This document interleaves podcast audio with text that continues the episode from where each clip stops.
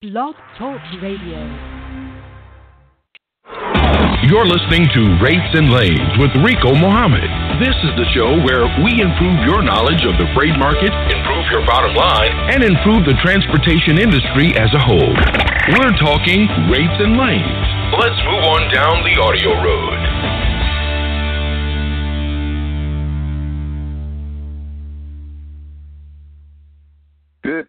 Ladies and gentlemen. I am your host, Rico Muhammad. This is the Rates and Lanes podcast, your place to get the latest information pertaining to rates, lanes, and also uh, legal information from time to time. We have our resident legal expert that joins us once every month, Mr. Hank Seaton.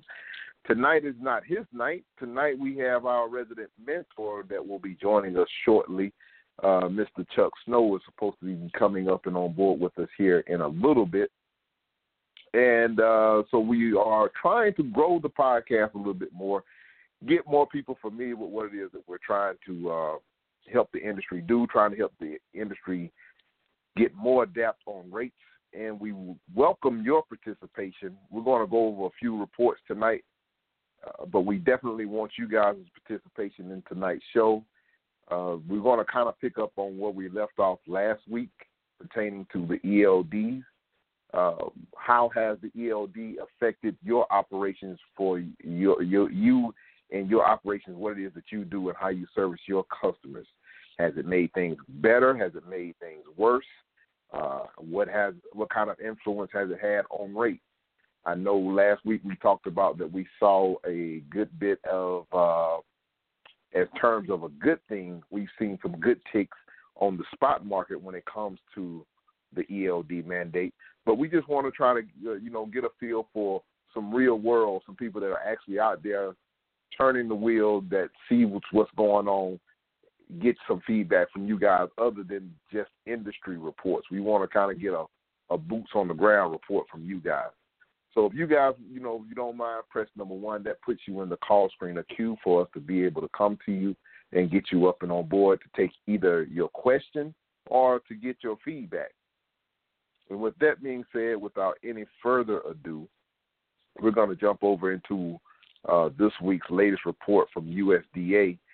If you go over to the Rates and Lanes with Rico Muhammad Facebook page, there will be a copy of this full report over there for your viewing pleasure. At least there's a link there. Uh, can't actually put the uh, for some reason when we try to do it, it won't it won't uh, transfer over. So we put a link there with the picture of the report. So you can click on that link. It takes you directly to the report so that you can see it exactly for yourself. There is a lot more information on this report than what we actually cover here on the podcast uh, we go over this report is uh, we kind of just use this report as a barometer, so to speak. Uh, we use it to get information to um, look where there may be opportunities. The report runs a little bit, it lags a little bit behind, as all the reports do, because they have to get the information, compile all the information, and then, you know, it takes time for them to disseminate the report. So it, it generally the reports are running a little bit behind. Uh, it's not actual real time reporting, but it gives you an indication. Uh, it may you need to do your own research before you jump into an area or try to follow an area uh, to get into some freight, because the as you know on the spot market, it's always fluctuating. So situation may have changed by the time we get the report and get it out to you the situation in those areas may have changed. So, you know, kind of always do a little bit more due diligence before you just jump in all willy nilly and uh, get to a bad area because hey, I heard on the rates and lanes that it was a good area to get here, and then you get there and it's uh, went to hell in the handbasket. So I always offer that little caveat when we go over the USDA report. Also on the USDA report, there's a a good bit of more information there that you can derive. Uh, it has rate information on the report. Do not, I repeat strongly, do not, um, I do not endorse those rates that they have on the uh, fruit and vegetable report from the USDA. I'm not sure where they get those numbers from. Uh, the numbers are really astronomical.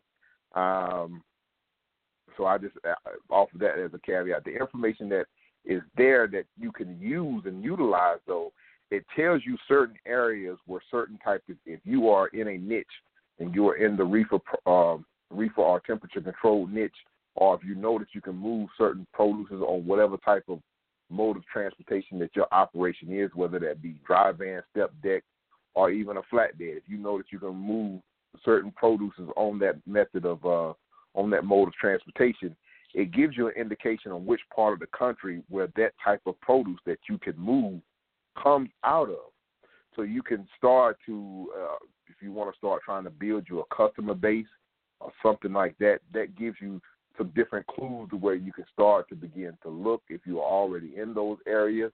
And then it gives you another indication on, well, maybe you can start to form those areas so that you can start to begin to build your dumbbell. But with no further ado, let's get into the report. Uh, the portion that we like to cover the availability of trucks in certain areas. Uh, lets you know that if you're working that spot market, there may be some opportunities to be had in these areas and uh, picking up on the report from last week, it's another good good report, good indication. Uh, there's a lot of red on the report, and red for us is a good thing because that indicates that there's a major shortage in these areas.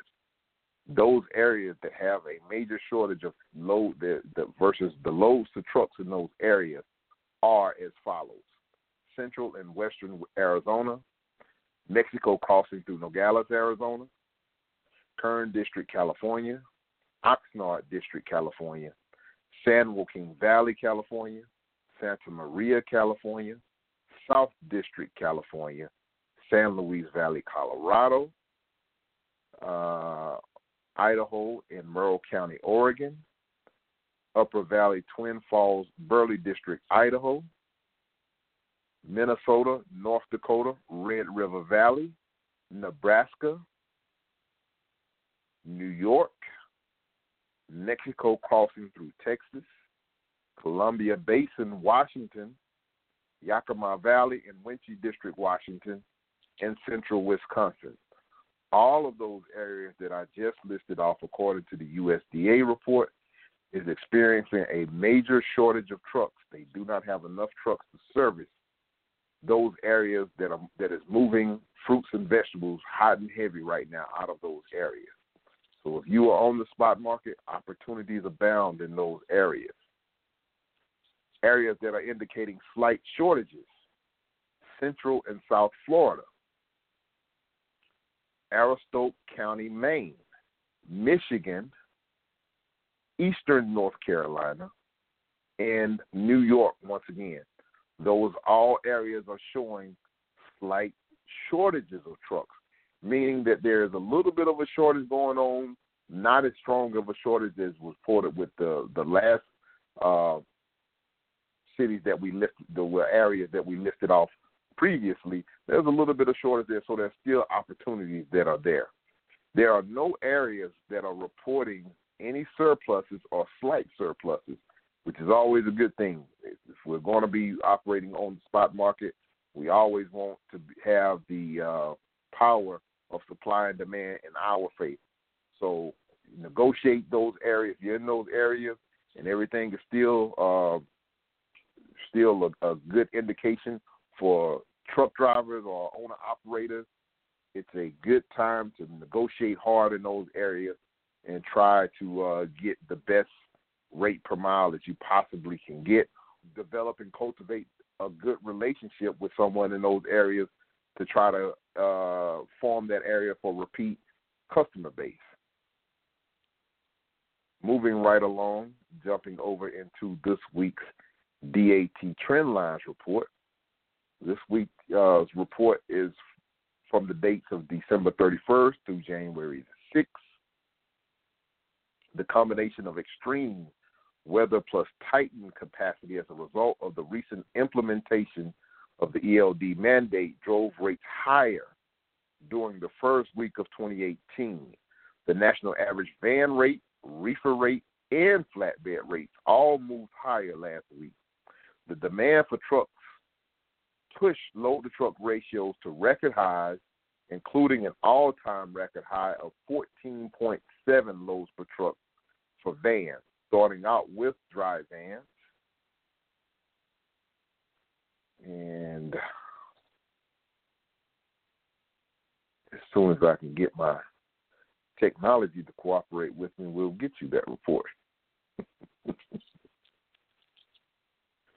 so this week's portion of the DAT dry van uh, demand and capacity portion of this report for December 31st through January 6th.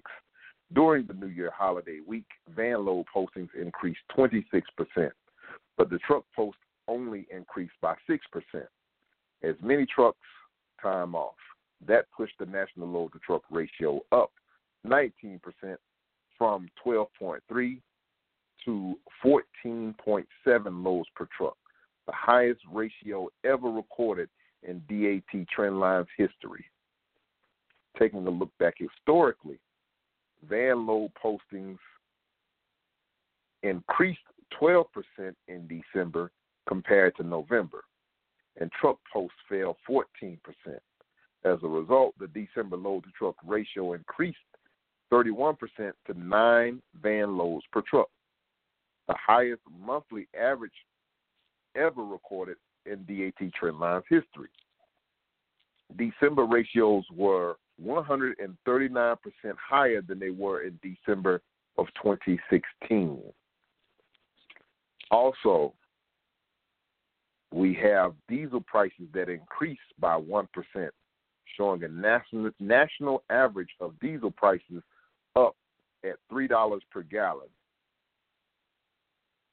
Let's dig deeper into the van report and let's see how rates were performing over the December 31st through January 6th time frame.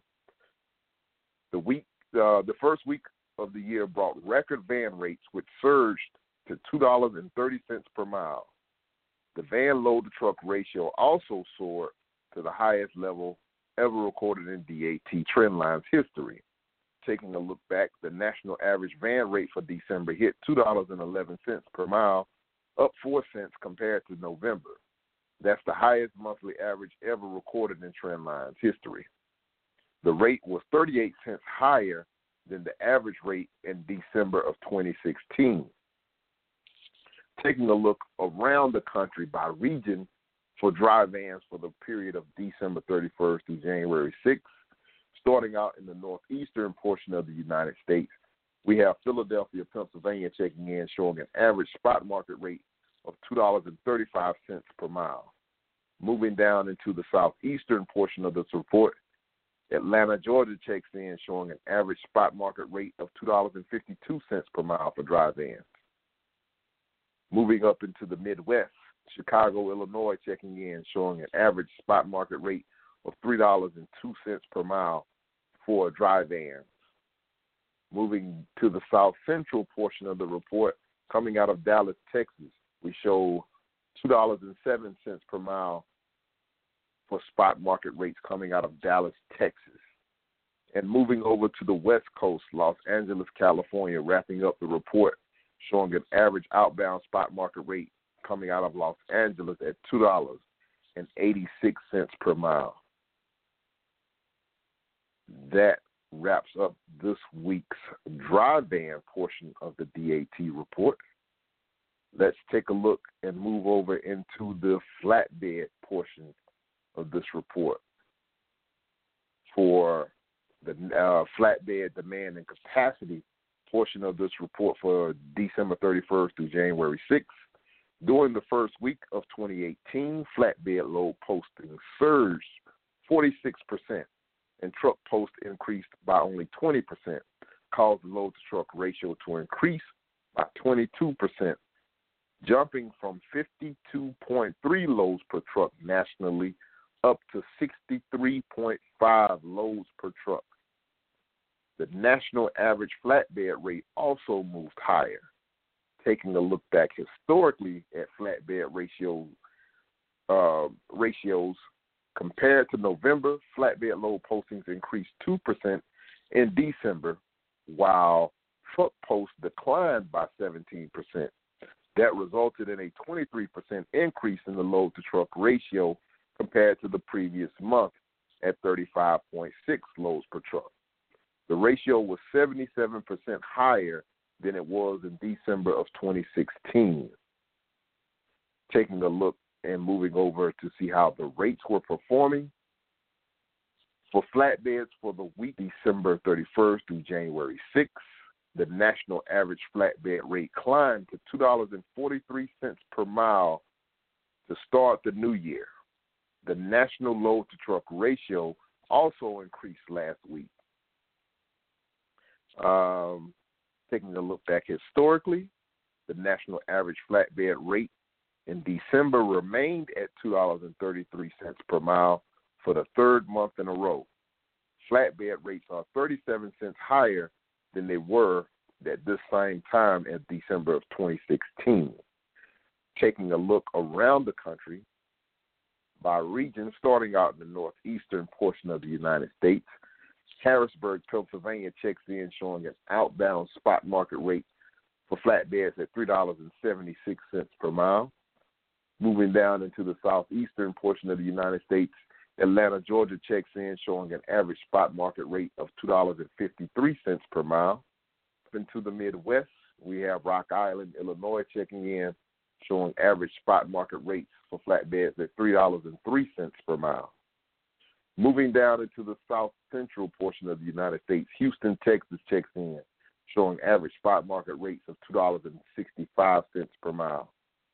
Wrapping up the report coming out of the West Coast, Phoenix, Arizona, showing average spot market rates for flatbeds at $2.24 per mile.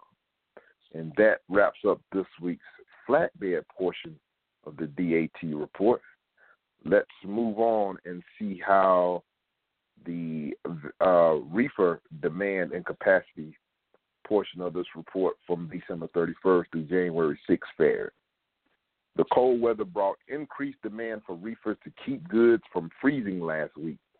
Reefer loads post on DAT load boards increased 14%, while reefer truck posts increased only 7%. That ratio to move up 6% from 23.7 loads per truck up to 25.2 loads per truck, a record high. Taking a look back historically for reefer rate ratios, in December, reefer load post increased 4%, while the truck post declined 12% compared to November. That caused the load to truck ratio to increase 18% to 14.1 loads per truck. The ratio was up 73% compared to 2016, of the same time, December of 2016. Taking a look at the national rates for reefers. Hmm. Let's see here. For the week of December 31st through January 6th, the frigid weather throughout much of the United States meant that many goods needed to be moved in reefer trailers to keep them from freezing. The surge in demand sent national average reefer rates to $2.71 per mile, a record high for reefers. The national load to truck ratio also soared.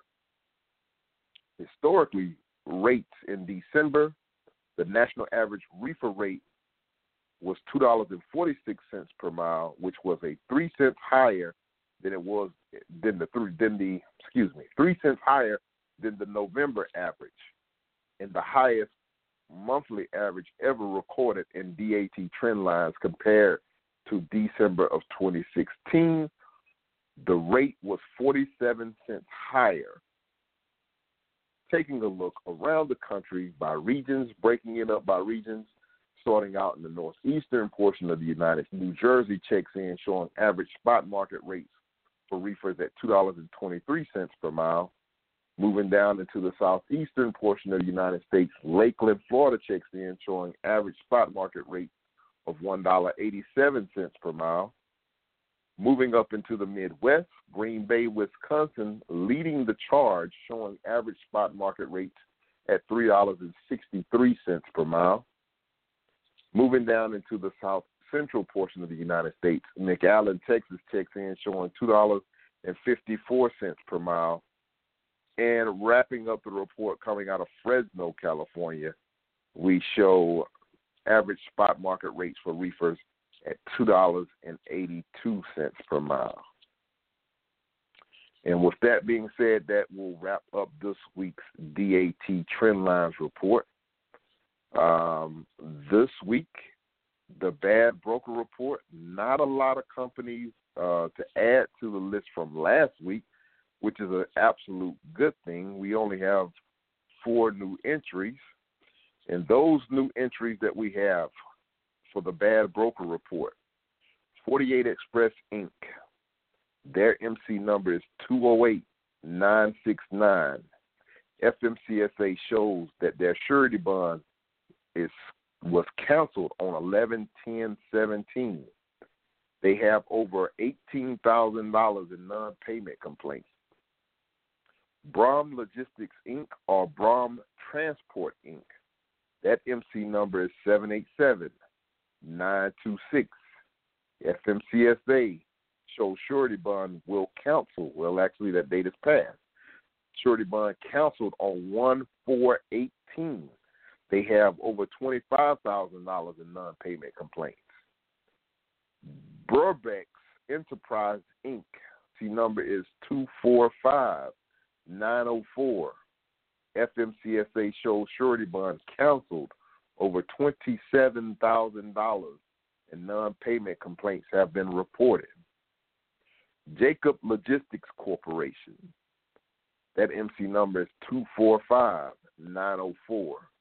FMCSA shows surety bond canceled on 12 31 17.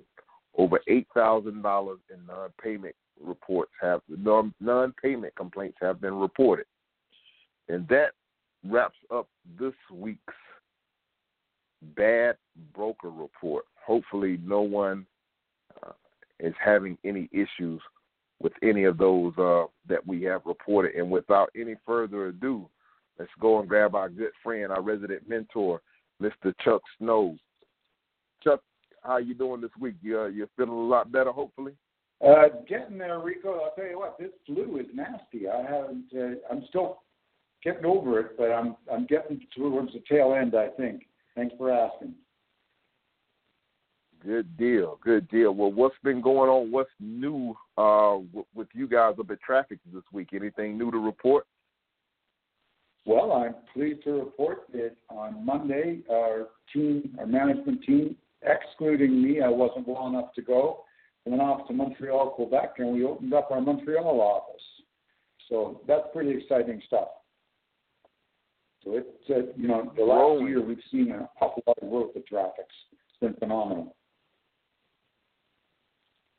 Excellent, Chuck, and that's one of the reasons. Uh, and, and it, also, ladies and gentlemen, that opens up the lines for you guys. If you want to get in, if you got a question to ask, or if you want to add to the conversation, you can press number one. That lets the call screener know that you want to get up and on board. We'll get your screen in so we can get your name and get you introduced in. Um, but Chuck, um, we was kind of going to continue along the theme that we talked about a little bit last week. But since you are our resident mentor and taking, we, we, it would be foolish of us, and I'd be remiss in my duties if I didn't ask this question. Um, right now, you guys at Traffix, uh, you, you you were already. Um, this is me saying this. I know that you're too humble to say it, but you guys were already uh, a pretty successful operation. Um,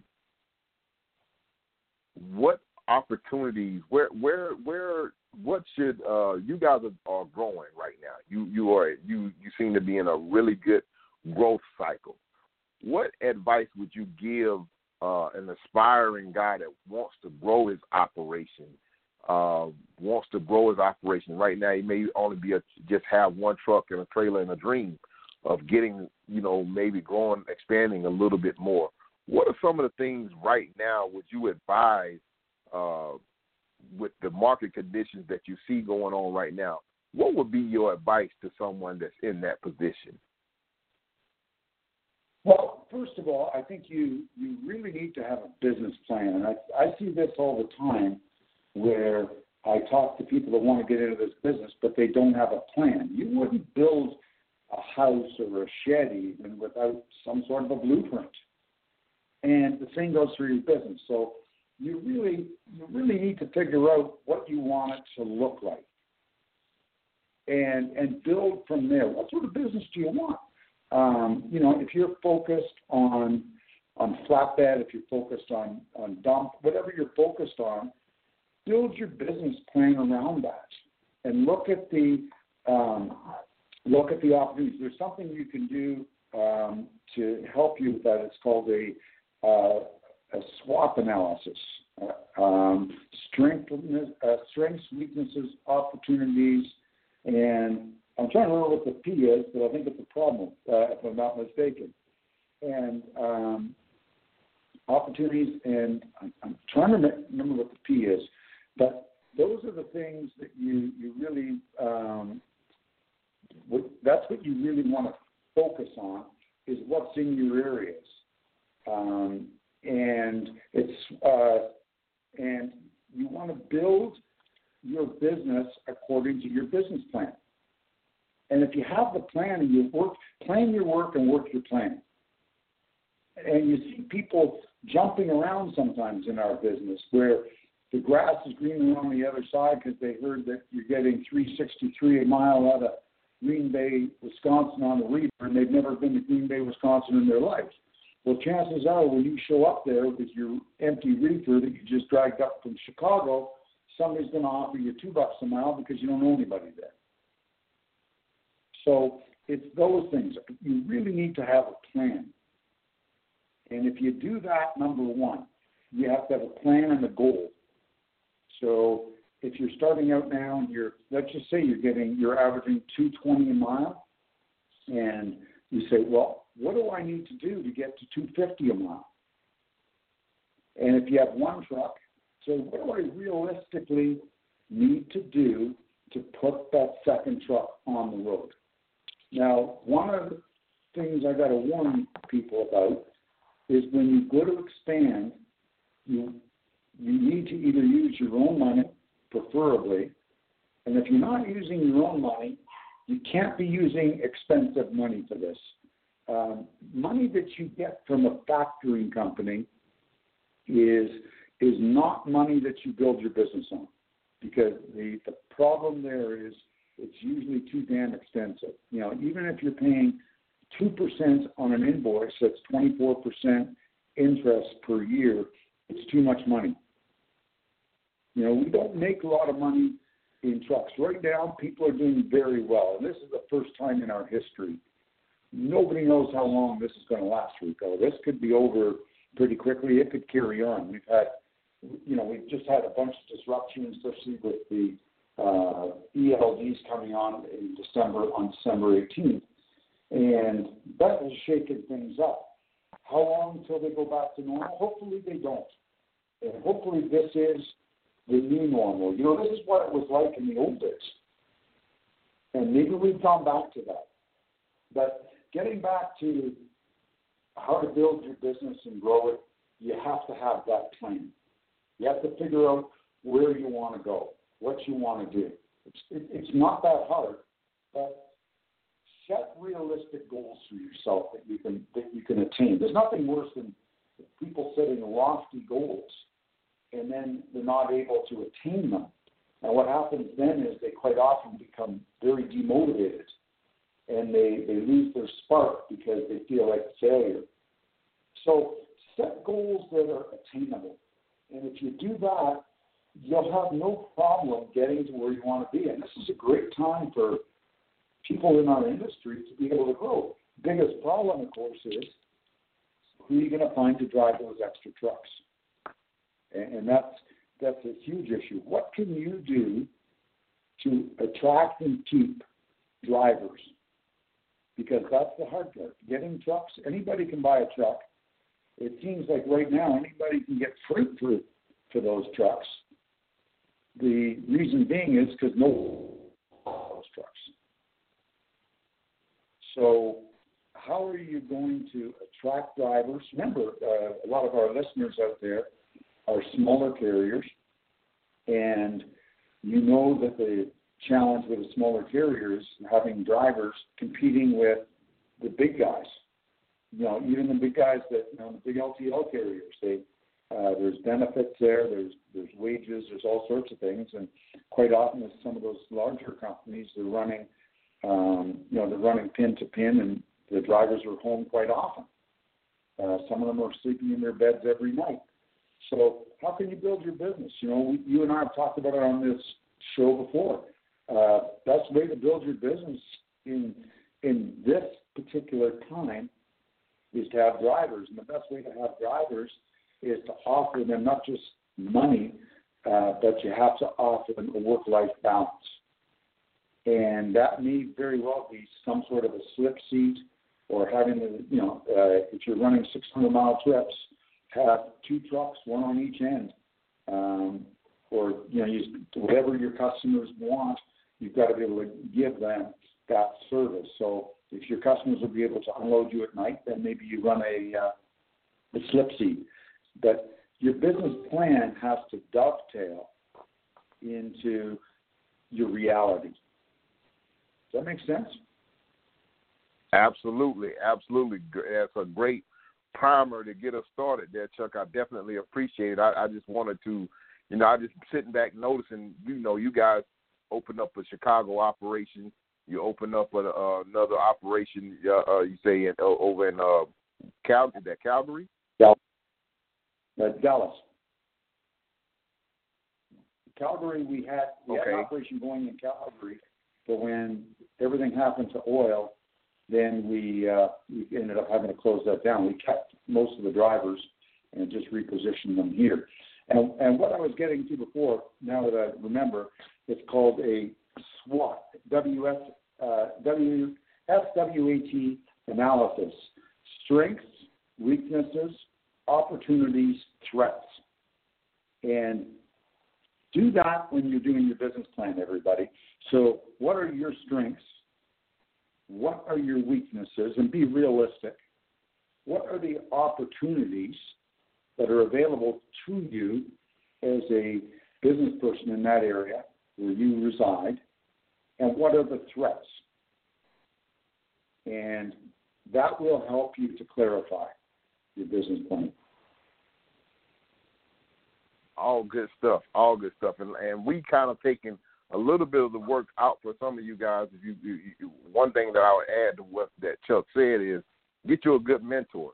And we kind of take we kind of gave you a shortcut. We, Chuck is kind of like our resident mentor, so you guys have access to Chuck to to kind of pick his brain uh, to to see some of the hurdles and things that he had to go through to get his business to the place where it is right now.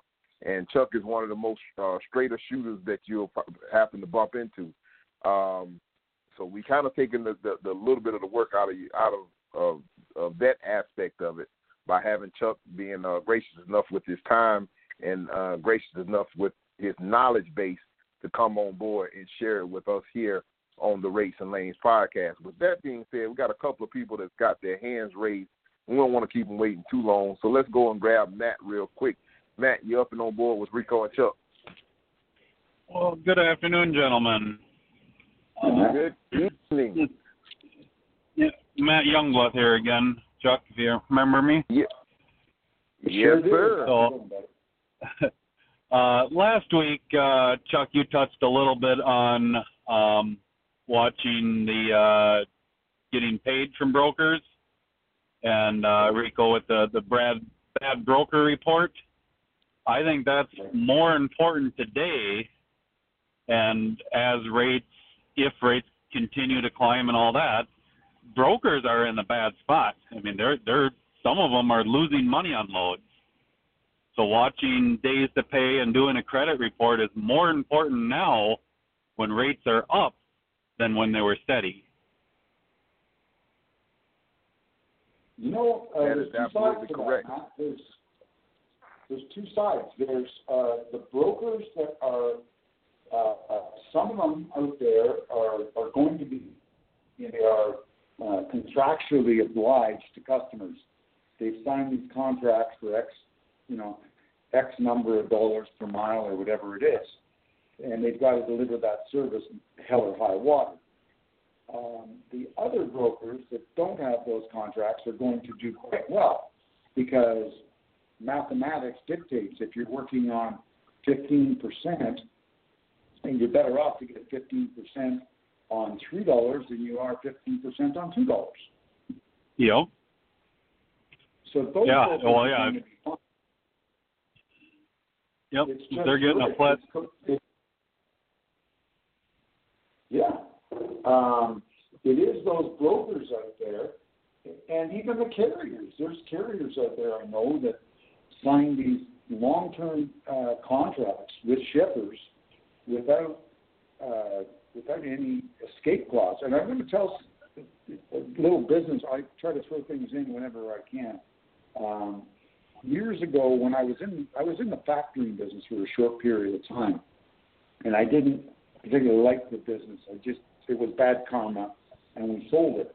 But the gentleman uh, that I was in it with, his name was Lou. Uh, he's passed away now. He was an old time business guy that made a fortune. Uh, he started a uh, he started an animal recycling company with a like a, uh, a rendering company when he was a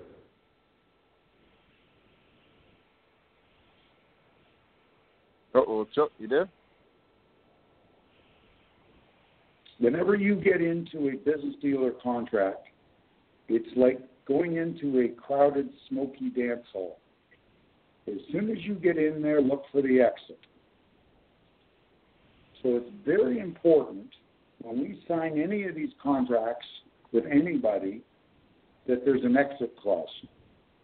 Because if you don't have that, you could end up in real problems. So even in today's market, let's just say, you know, and I'm going to, again, I love using the guy from Green, uh, Green Bay, Wisconsin, um, you know, the 363 a mile, or whatever Rico said. If there's some cheese company there and a, and a carrier signs up for 363 a mile to haul for him, and he signs a, a one or two or five year contract, and all of a sudden rates go from 363 a mile, which we never heard of a year or two ago, up to five dollars a mile, then that guy that signed the 363 a mile contract is going to have some problems. He's Yep. missing out on a huge opportunity. So that's why it's really important to number one, always have some sort of an escape clause, and if you are signing contracts, you've got to have uh, some sort of escalation clauses as well in case of inflation or in case costs go up. Uh, I think the next thing that's going to hit us pretty hard probably won't be fuel, but it'll probably be wages. Oh yeah, I think of course the general inflation is if things continue on the the current track, I I think we're going to see inflation that uh most people haven't seen in their lifetime. Be back to you know like in Well- the seventies. I don't know about that. I I was uh, I was fortunate enough in November to attend NASTC's annual convention down in Nashville, and there Oh, was I lost a. my signal. You there? Yeah, I'm back. My headset keeps disconnecting for some reason. Um, there was a um, there was a gentleman that was speaking that was an economist, and he is connected somewhat to the remotely to the trucking industry through his connections on Wall Street in New York. And what he said to us, which I found fascinating, have no fear of inflation because technology chases it away. It keeps it away because we keep getting better at producing things cheaper. And that's why we really have had no inflation, so to speak. And he used his uh, the story he used as an example, which is um, which is interesting. He has a brother that has a tool and die shop, and his brother won a, a whole bunch of business that had been uh, where these screws and nuts and bolts had been made in uh, somewhere in Asia, I think in Vietnam or Cambodia. And his brother won that business back into the U.S. because of technology. His brother was able to take one of his technicians, put him in the shop with a uh, with a computer, have them program in the uh, the program for making these uh, nuts and bolts and, and screws. And shortly after it's programmed, these machines are spitting out the finest uh, fasteners that money could buy for a fraction of the price the guys in Asia could do it for. And it's that type of technology that's going to keep America on the cutting edge. Because nobody can compete, can compete with that. They may be able to compete, but they can't do it any better. Or well, and that's why. Not at the speed, anyway. Right. Or the cost, because now all of a sudden it's you've got robots doing it. You don't have people. You know. Um, just a comment you were saying earlier about um, factoring and all that. Yes, so I run spreadsheets and you know pay attention to all kinds of numbers. My average days to pay for the whole year of 2017 was 19 days.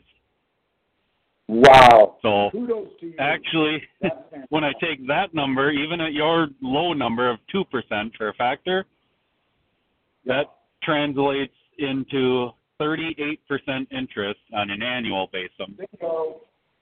Bingo. Matt, you know damn well if you have if you got to pay 38%, you're not going to make a lot of money. And you No. certainly can't afford to build your business on 38% money. Now there's a place for factoring and and there's there's lots of places where I, I think and there's some great factors out there that do a, a wonderful job.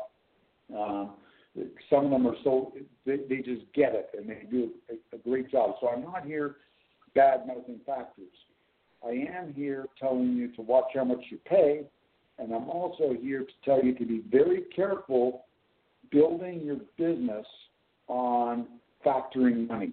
That money should be using be used for operations where you need it to just get over the hump. Um, you know, you've had a little bit of a growth spurt, and you can do those things. Uh, you know, you, you've got a new customer and he's taking a little bit longer to pay the first time because you're new to him. The paperwork's got to go through. You still need money for fuel and tolls and those things, and that's where that's where you need a factoring company, and they do a great job. Yeah. Um, one other thing, uh, Rico, your question about uh, for guys expanding. Uh, Chuck, you hit the biggest nail is uh, the driver, and that's going to become a bigger problem. Um, the next big one is insurance. Uh, one guy Yeah. operations that you know buys a couple extra trucks. Nope. I think my headset dropped again. Am I back? Yeah, you picked that. Yeah, you back Yeah, in now. okay. Uh, the next big one is insurance. Um, I've seen quotes. This is mostly for new guys, but ridiculous insurance quotes that just get their own authority, thirty thousand, forty thousand dollars. Okay, And now I gotta ask even everybody- a one guy operation can run into that same situation. If you've had one truck and you go out and buy, you know, jump up to three or four, your insurance rates could more than double per truck. Yep, So could happen. just all all good stuff, man. We definitely appreciate it. alrighty, well, uh, I'll let you move on. Thanks for calling, Matt. Appreciate the phone call again, Matt. Matt is a valued member of the Let's Truck team. Uh, we definitely appreciate his input input into the uh, couple more people got their hands raised. We don't want to keep them waiting too long, so let's go and grab Alan. Alan, you're up and on board with Rico and Chuck. Hey, how are you guys doing tonight? Great, Alan. Good, Alan. How about yourself? Well, we can't complain. We're above ground taking nourishment. Absolutely. I got a, I, I got a, got a comment and a question here, real quick. Your your last right. bad broker that you guys that you listed tonight, Rico, the Jacobs Logistics. I had done business with them throughout the year, 15 days to pay, no big deal. I mean, I just did a load for them in December. Yeah, I'm on the hook. Oh man. Now that Wow. they're I'm sorry. Yeah. I'm I'm sorry to hear that. not not not not not a horrible amount, but you know it is what it is. I'll have to. I'll take Uh, that. gentlemen, I'll tell you what happens there is with Uh, cases like that. rates and stuff that we're. What's that? what happens in cases like that usually where somebody's been really a good payer they just go off the off the map overnight is one of their customers probably unexpectedly stuck them and they just ended up folding that's what it sounds like Yeah, they were smaller brokers, really really decent to work with, you know, and uh, that's what I think happened. You know, it it seemed like I didn't do anything with them after you know after the hurricane, and it sounds like they got into Yep. trouble right after that, and you know, so we'll see. You know, like I said, it's it's one invoice and it's it happens. My uh my question is uh how many of these how many people out there and you know I, I'm kind of putting it out to everybody look at the DAT board see the 15 day average are you just going for that 15 day average or are you increasing your rate above that you know I'll be honest I've been uh here lately whatever that 15 day average is minimum of 20% more You're and- talking about now. When you say when you say the 15 percent average, are you referring to the rate information that they give you for free? The the the, Yeah. the, the free information that, that they give you. on that lane. Yep, on that Okay. lane. Like yeah, they perfect example. they have they if, they if that have uh, is as far as as far as DAT is concerned, and even and even Internet Truck Stop, uh, they have higher uh, levels of rate information that you can have access to that is a little bit more recent than 15 days. Uh, it's going to cost you a little bit more money to get access to that information. Uh, but I've one of the, I've got the the uh, power, the DAT power. I've got the the highest Okay. level of DAT you can get. But what I do is I look at that 15 day average. You know, depending on the lane. If it's something that I'm I'm consistently doing, I know what the rates are have been trending to, then I I have no issues Mhm. at all. You know, just giving that rate. But perfect example. Now I I planned on being home. I delivered in Syracuse to a Napa warehouse, and I plan on going home. You know, spend the night with my wife and kids. I'm on my way home. I get a phone call. Hey, I got a load of sauerkraut picking up, and I need it run over to Chester, New York. Like I, I have no desire to go over to Chester, New York, over by Newburgh. This is my rate. When can you get there and pick up the load? Not even, not even bat an eye.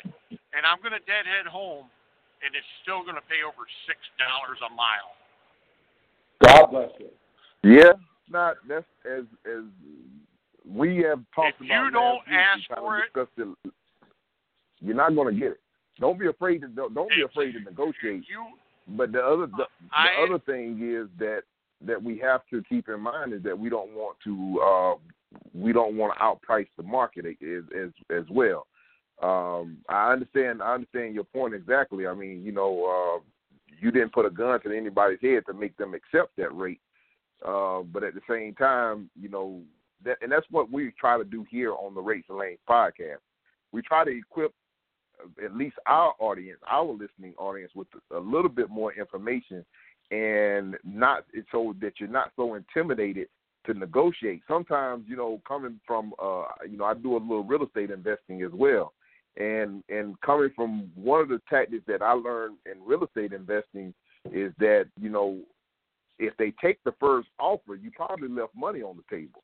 Uh, so, so you can't be afraid to negotiate. Uh, sometimes, uh, especially if, from an investor standpoint, and, and when in the real estate field, rather, we take the, the the the the term. If you're not embarrassed by your first offer, meaning lowballing, which in this case, the, which is, would be the broker position in our situation, if they don't lowball the price, then you know because they they're it's an sometimes you know if you, if it's just a transactional type deal, it's an adversarial thing. So their thing is to save as much money and make as much money as they possibly can. So be the case, and and and on the other end, you know, if it's just down and dirty, hey, our job is to try to get as much money as we possibly can. But then there's the other caveat of where does that relation now if if there's a relationship that's involved okay now there's a whole different set of caveat and rules that that that go into that situation so you know it's, it's a couple of different nuances depending upon where you fall in that wide spectrum of what it is that we're talking about that your negotiating tactics need to fall into yeah they the, the broker that called me is somebody that I do a significant amount of business with. And when she called me up and said, "This is what I got," she knows I, I this is not my lane. I don't like to run this way. And I, I, she goes, "Just tell me what you need." I told her, "Okay, get your truck there." Okay. You know, I've got a, a go. broker I just started doing business with, getting two loads a week out of Buffalo, New York. You know, going east, it's four dollars a mile you know, we, we and I'm locked in. There's any of those loads come up, and it's here you go, two two times a week. You know, how do you go wrong with you, that? You, you know, no, that's great. What's are that? you out of the Buffalo area? Are you out of the Buffalo I'm, area? Uh, I live. I actually live halfway between Syracuse and Rochester. Okay, I know where you are. Yeah, yeah. It, it's it's pretty nice because if something's nice in Syracuse, I can grab Syracuse, Rochester, Buffalo. You know, it's in that not hard to not hard to reach to. You know, I've gone as far east right. as Utica could have picked something up just because of the rate. Um, but sure. I've I, I've I'm helping some other guys out that are looking at different lanes that they're used to. Then you know, and it's like if you don't ask for it, you're never gonna get it. You got it. Absolutely. You know, I this guy just went and got his authority, got away from a company that he was on. He was doing four trips. He was just barely getting thirty five hundred dollars. Went and got his authority. He's doing four trips on his own. Home sooner, eight grand. Wow. Mm. Mm. You know, you got running less running less miles and and making more money. So just you got to ask for it, guys. That's yep. the name of the game. Anything else you want to add, real quick, Alan, before we move on? No, sir. You gentlemen have a great night. Thanks, Appreciate the phone too. call, Be Alan. safe make sure you call in again. Uh, want to get to time is pressing. I just looked up at the clock. Time is a chugging along. So I wanted to uh, make sure we get our uh, another caller in before we wrap up the show. Let's go and grab Colin real quickly. Colin, you're up and on board with Rico and Chuck. How can we help?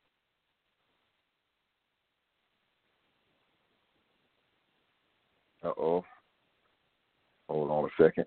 My board is hanging up. Technology is great when it works. yes, it is. I'm I'm I'm I'm a little bit of a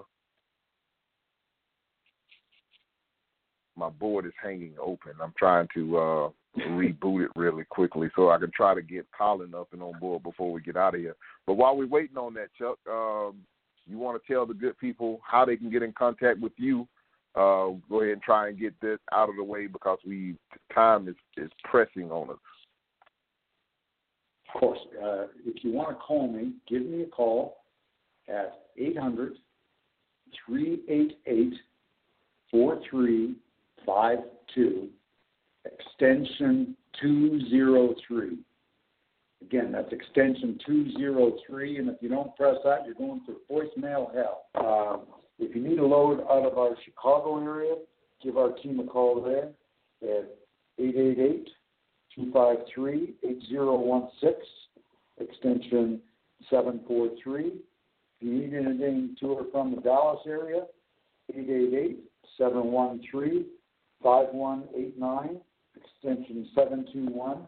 And I got to apologize, I don't have the number in front of me for my new Quebec, uh, Montreal, Quebec office. But if you call me and need something out of Montreal, you call me anytime. I'll hook you up with my team there. I've got a dynamite team. And if you do call me and you don't get me, leave a message. with a phone number. I promise I call everybody back. I make that a prerequisite. Absolutely, and I'm still, I'm still. Let's see, it's it's trying to reload, trying to get him up in here before we uh go off the air. But but while while I'm still waiting on everything to reboot on my end, let me just let me kind of give my little closing credits really quickly. We want to give a big shout out and thanks to Kevin and Lisa Rutherford and the entire Let's Truck team for providing us with the platform to be able to bring this show to you. And okay, looks like we let's see if this works. Uh, Colin, you're up and on board with Rico and Chuck. How can we help? Uh, Hello. There you go.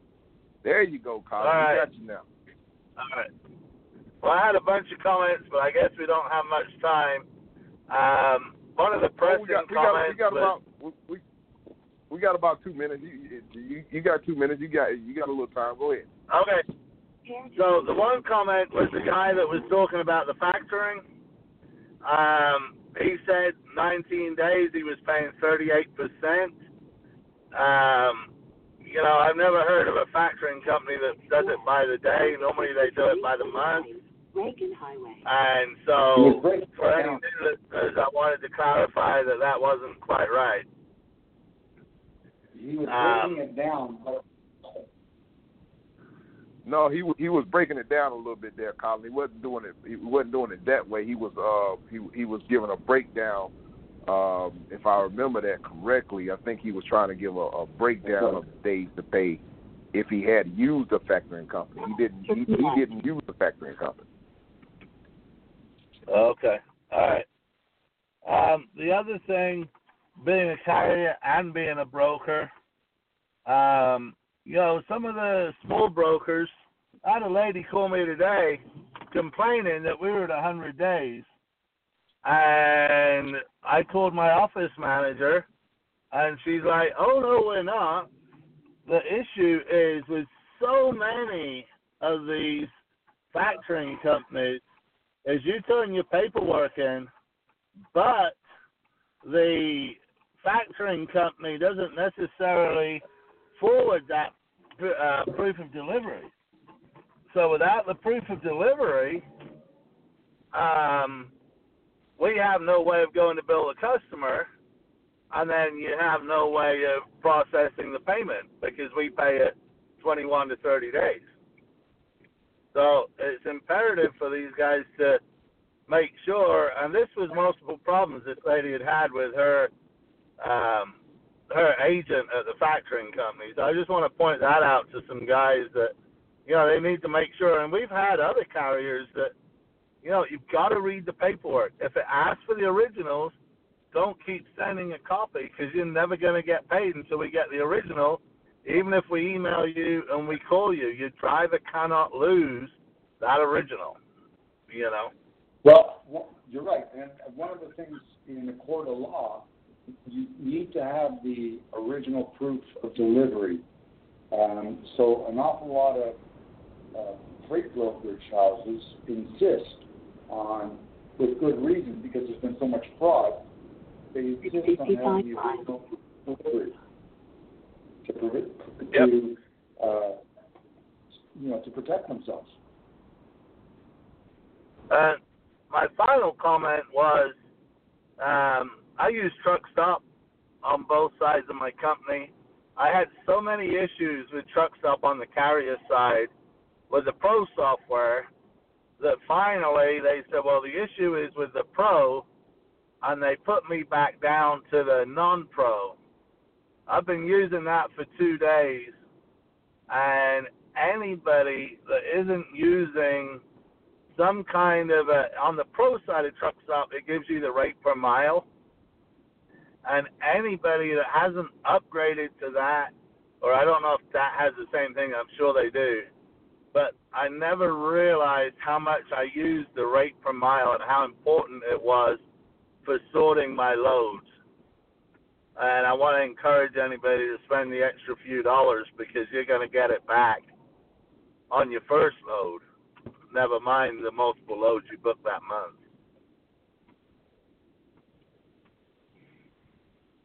Great point. You know, I mean, it's just because the short freight is what's paying four, five, six, seven dollars to a reefer. You know, and um, even I mean, I got a dry van today out of Salt Lake to Spokane, Washington, and I got almost four dollars a mile for a dry van out of there today. And don't be afraid Whoa. of your price. You know, I mean, the other thing that's really important to use on truck stop is the load density, and you can go in there and you can see there's 83 loads per truck or 60 loads per truck. Well, then you know that that's a captive audience. And I'll, you know, I had a new guy, I have a dispatch company. as well. I had a guy come in, told him I charged 10%, and he's like, man, that's a lot of money. His wife was sitting there, the phone rang, the broker offered me $700 on 330 miles. I said no. I went back with like 1100 and we settled on 950. And I looked at the guy and I said, uh, "Okay, I just cost you $95, but I just made you $155 more than what your wife would have took that load for because they're brand new authority and she's got no experience in negotiating or what the rates or anything is supposed to be. So, and the worst thing when you go for a super high price, the worst thing they can do is say no, or come back with another deal and agree to meet them in the middle somewhere. Yep. So Good point. That was what I wanted to touch on. I'm certainly not afraid of my price. I've, and I'll always go high. If I want 1100, I'm going to shoot for 13 or 1400, and then let them win at 11 or 1200. You know, because I know the value of the lane and the value of my truck.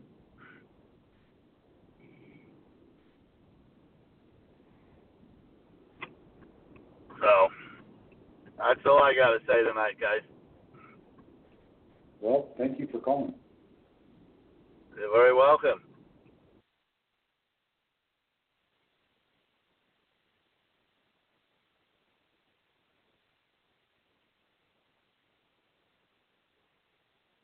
There we go.